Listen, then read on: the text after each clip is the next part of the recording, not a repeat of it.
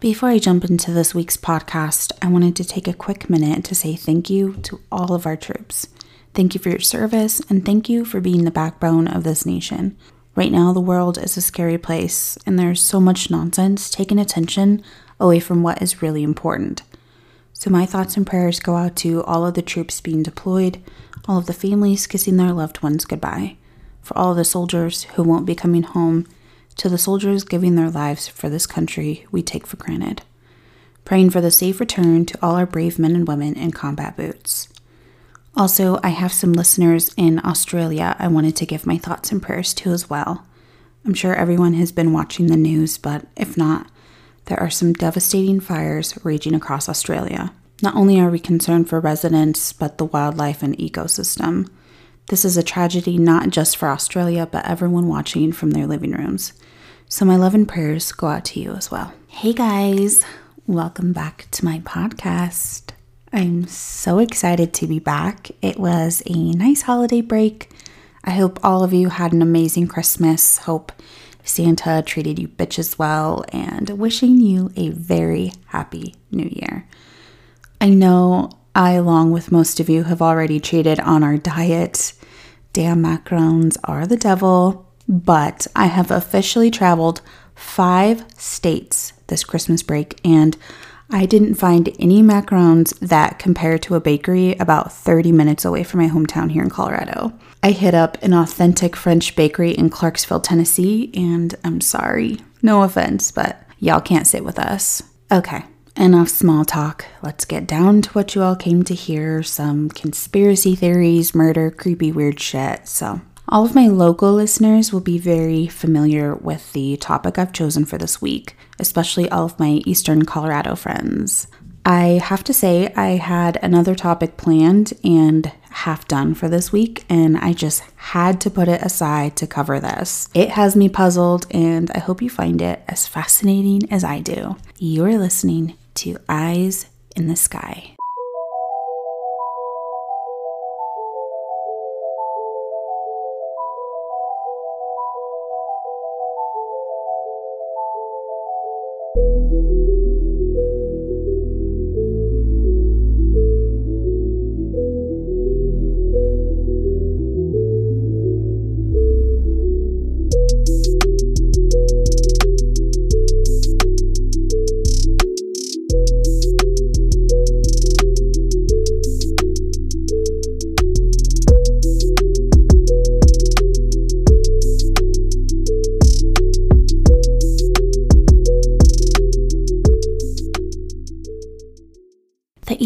Plains, where the blacktop turns to dirt, everybody knows each other by name.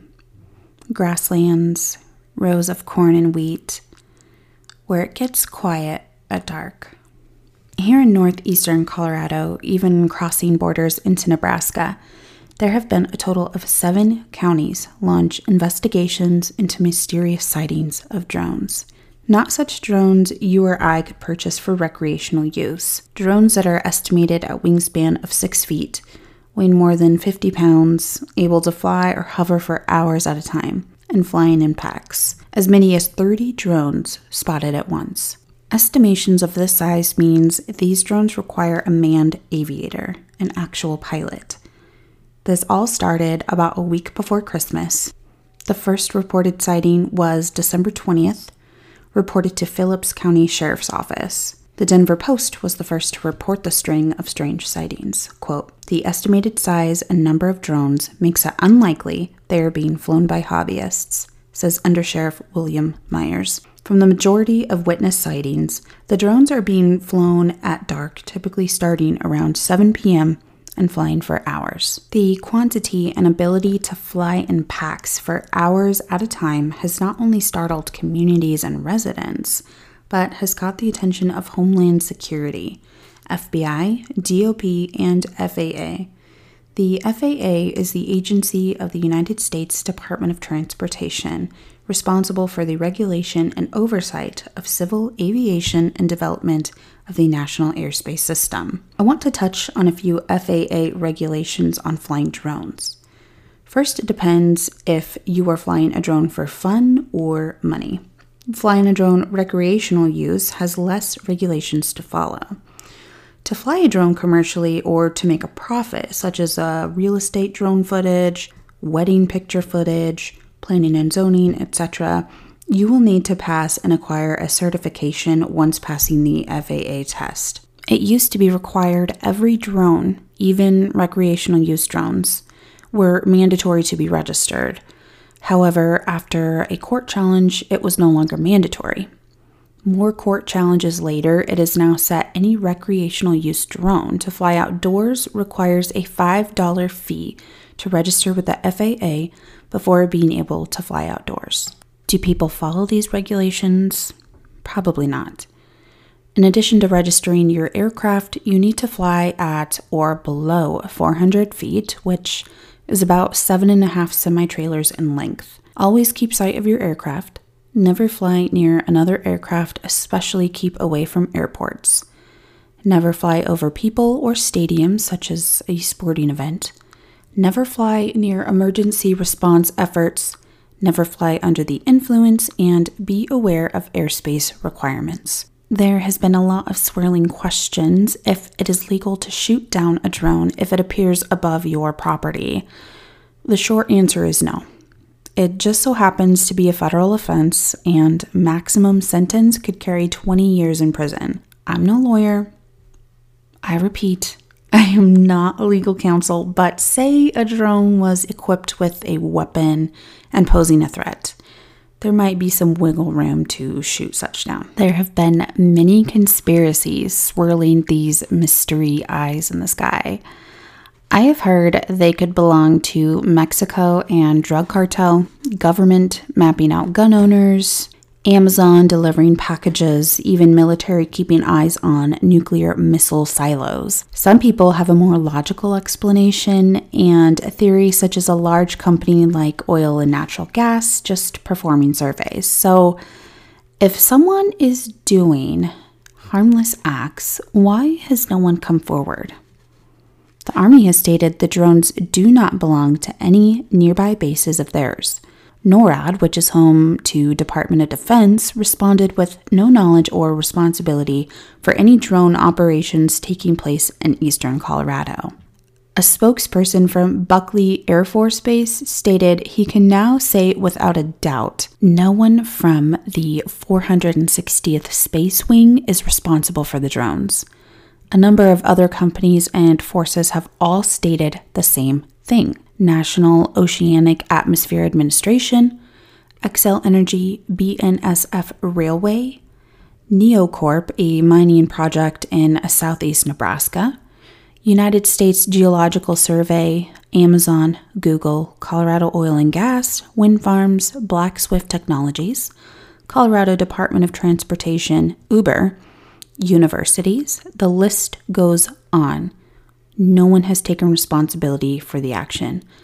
No laws have been broken. Colorado law states none of the statutes fit for harassment or trespassing. Even though several counties, FBI, and FAA have launched investigations and searching for answers, FAA stated the drones aren't flying in restricted airspace, and local sheriff's offices have stated, as strange as they are, they don't pose a malicious threat. The sightings I have heard of typically start at dark, around 7 p.m. You can easily defer the drones from airplanes by height and flashing lights white, red, green, and even blue. A single drone was spotted 25 miles away from Yuma County border over the town of Paoli.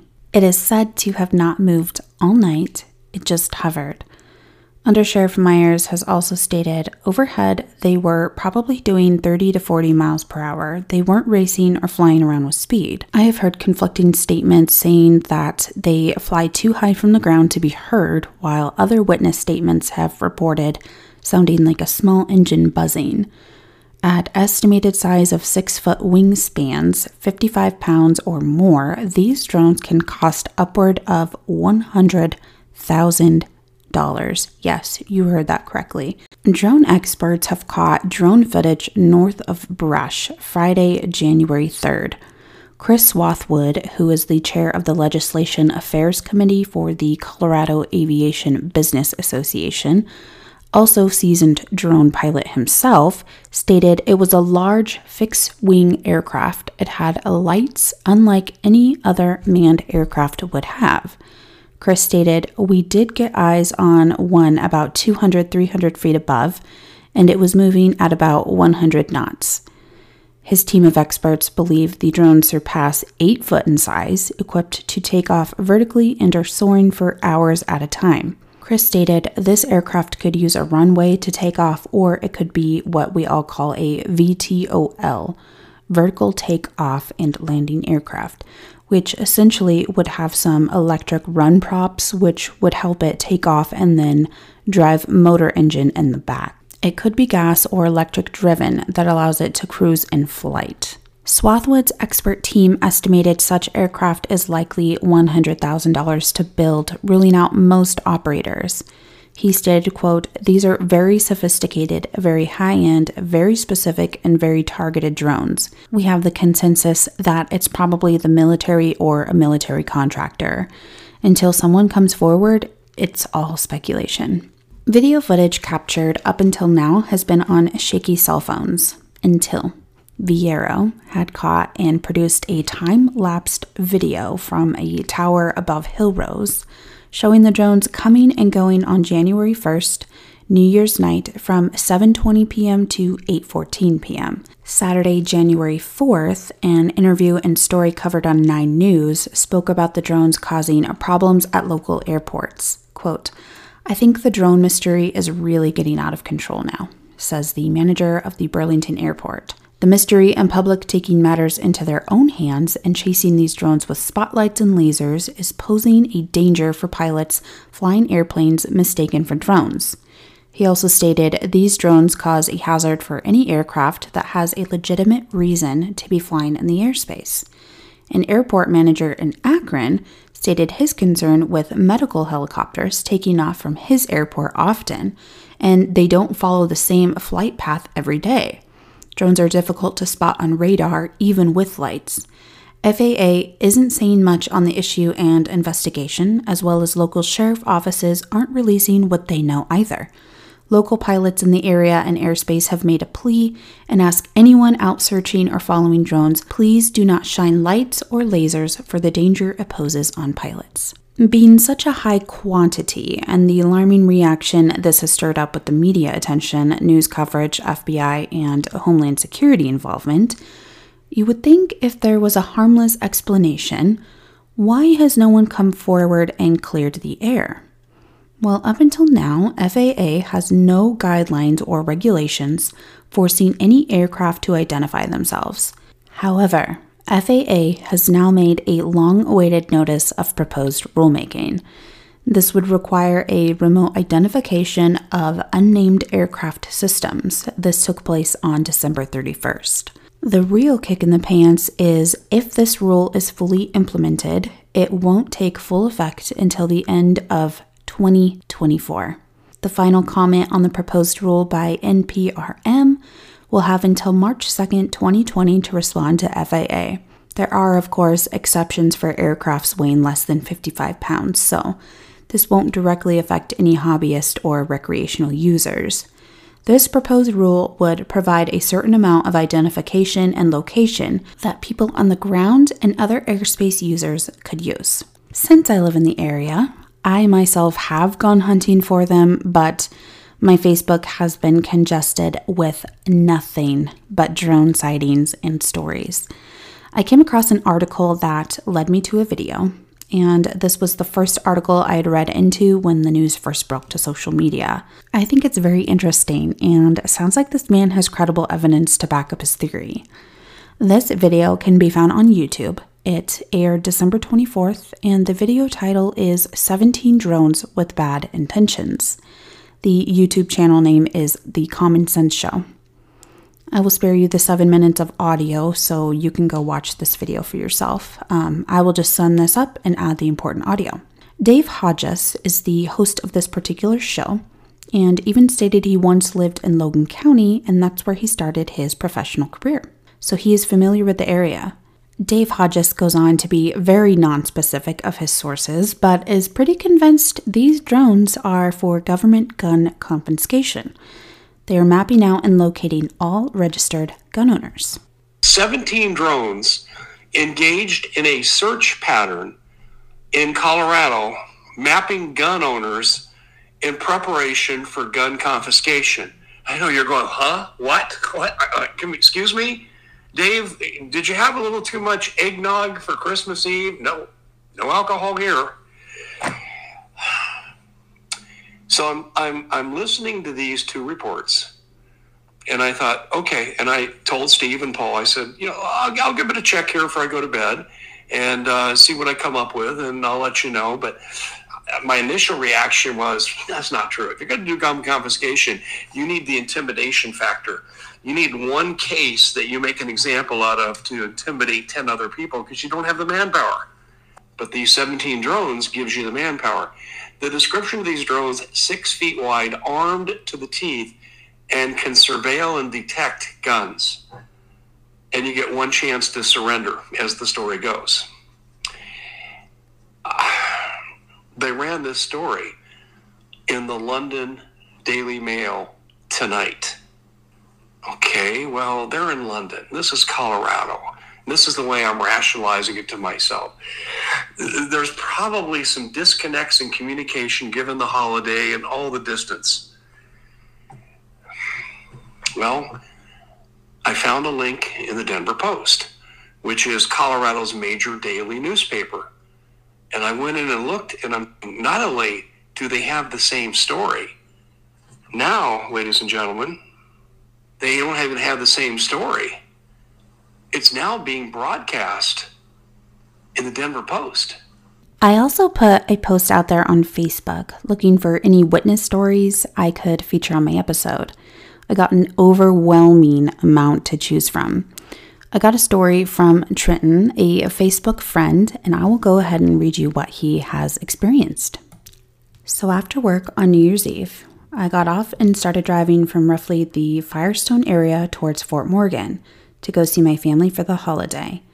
And I got to the corner of County Road 52 just before you hit Hudson. It was getting dark, but you could still see a couple hundred yards fairly well. I started seeing a couple hovering lights that were blinking red and blue. I didn't think anything of it at first, but I had heard of all the encounters of drones on Facebook, so I started looking closer and I figured out these were definitely the drones that everyone had been talking about. Lined up probably 10 or 12 of them in a horizontal row, like they were making a sweep or something. Others were stacked vertical on top of each other, not as many, maybe three or four of them vertical. The others were scattered in singles or pairs. I must have saw 30 or 40 of them, and I kind of freaked out, but they were far away enough that I wasn't super worried, just kind of weirded out. Because I've never seen anything like that before. After I passed the Love's gas station in Hudson and got on I 76, I took my right maybe 100 yards after the exit ramp on I 76, and one hovering no more than 100 yards away from my pickup and roughly 80 yards off of the ground. The thing was huge. I drive a dually pickup because I weld in the oil field for work, and it was close to half the size of my vehicle, which absolutely scared the hell out of me because something that big has to be carrying something. And if it was that close to me, I thought it could hurt me or something, but nothing happened, and I drove on. I saw a few more hovering above each other in a vertical line as I got closer to Wiggins Hill, and then I couldn't see anymore. I'm not sure what they are or why they are here or whose they are, but that was definitely terrifying to see when that close, and I definitely didn't appreciate it. I can't really describe that much about it because I was going 75 or 80 on the interstate, except it was a huge drone with four propellers. The material it was made of was black or dark gray and was blinking an extremely bright pair of lights that were blue and red, which made it hard to make out the shape or appearance of the drone very well. Thanks, Trenton, for your statement and letting me share this on my podcast. I will continue to follow this as closely as I can and update you all in a future episode if anything unfolds.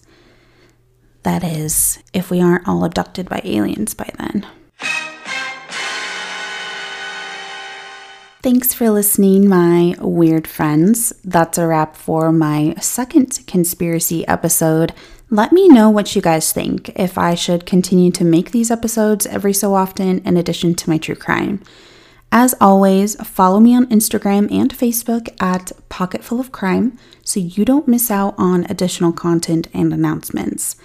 I will now be back to my regular schedule, uploads every Wednesday. I have a list of murder suggestions, but please reach out to me if you have any suggestions or topics you want to hear featured in a future episode. If you have noticed, and I hope you did, I have a new logo for my conspiracy theory episodes. Huge shout out to Trent Farrenbrook. He is the owner of Darkside Designs, and you can find him on Facebook. He does all of my logo designs for my podcast. He does printing, he can print on shirts, he can make vinyl stickers, you name it. He is a very talented individual. He has kindly allowed me to share his phone number for all of you who are looking for a logo design. You can reach him at 970 372 7377. Thank you for listening. Until next time, stay weird, my friends. Oh, and one more thing. Hi, Mom.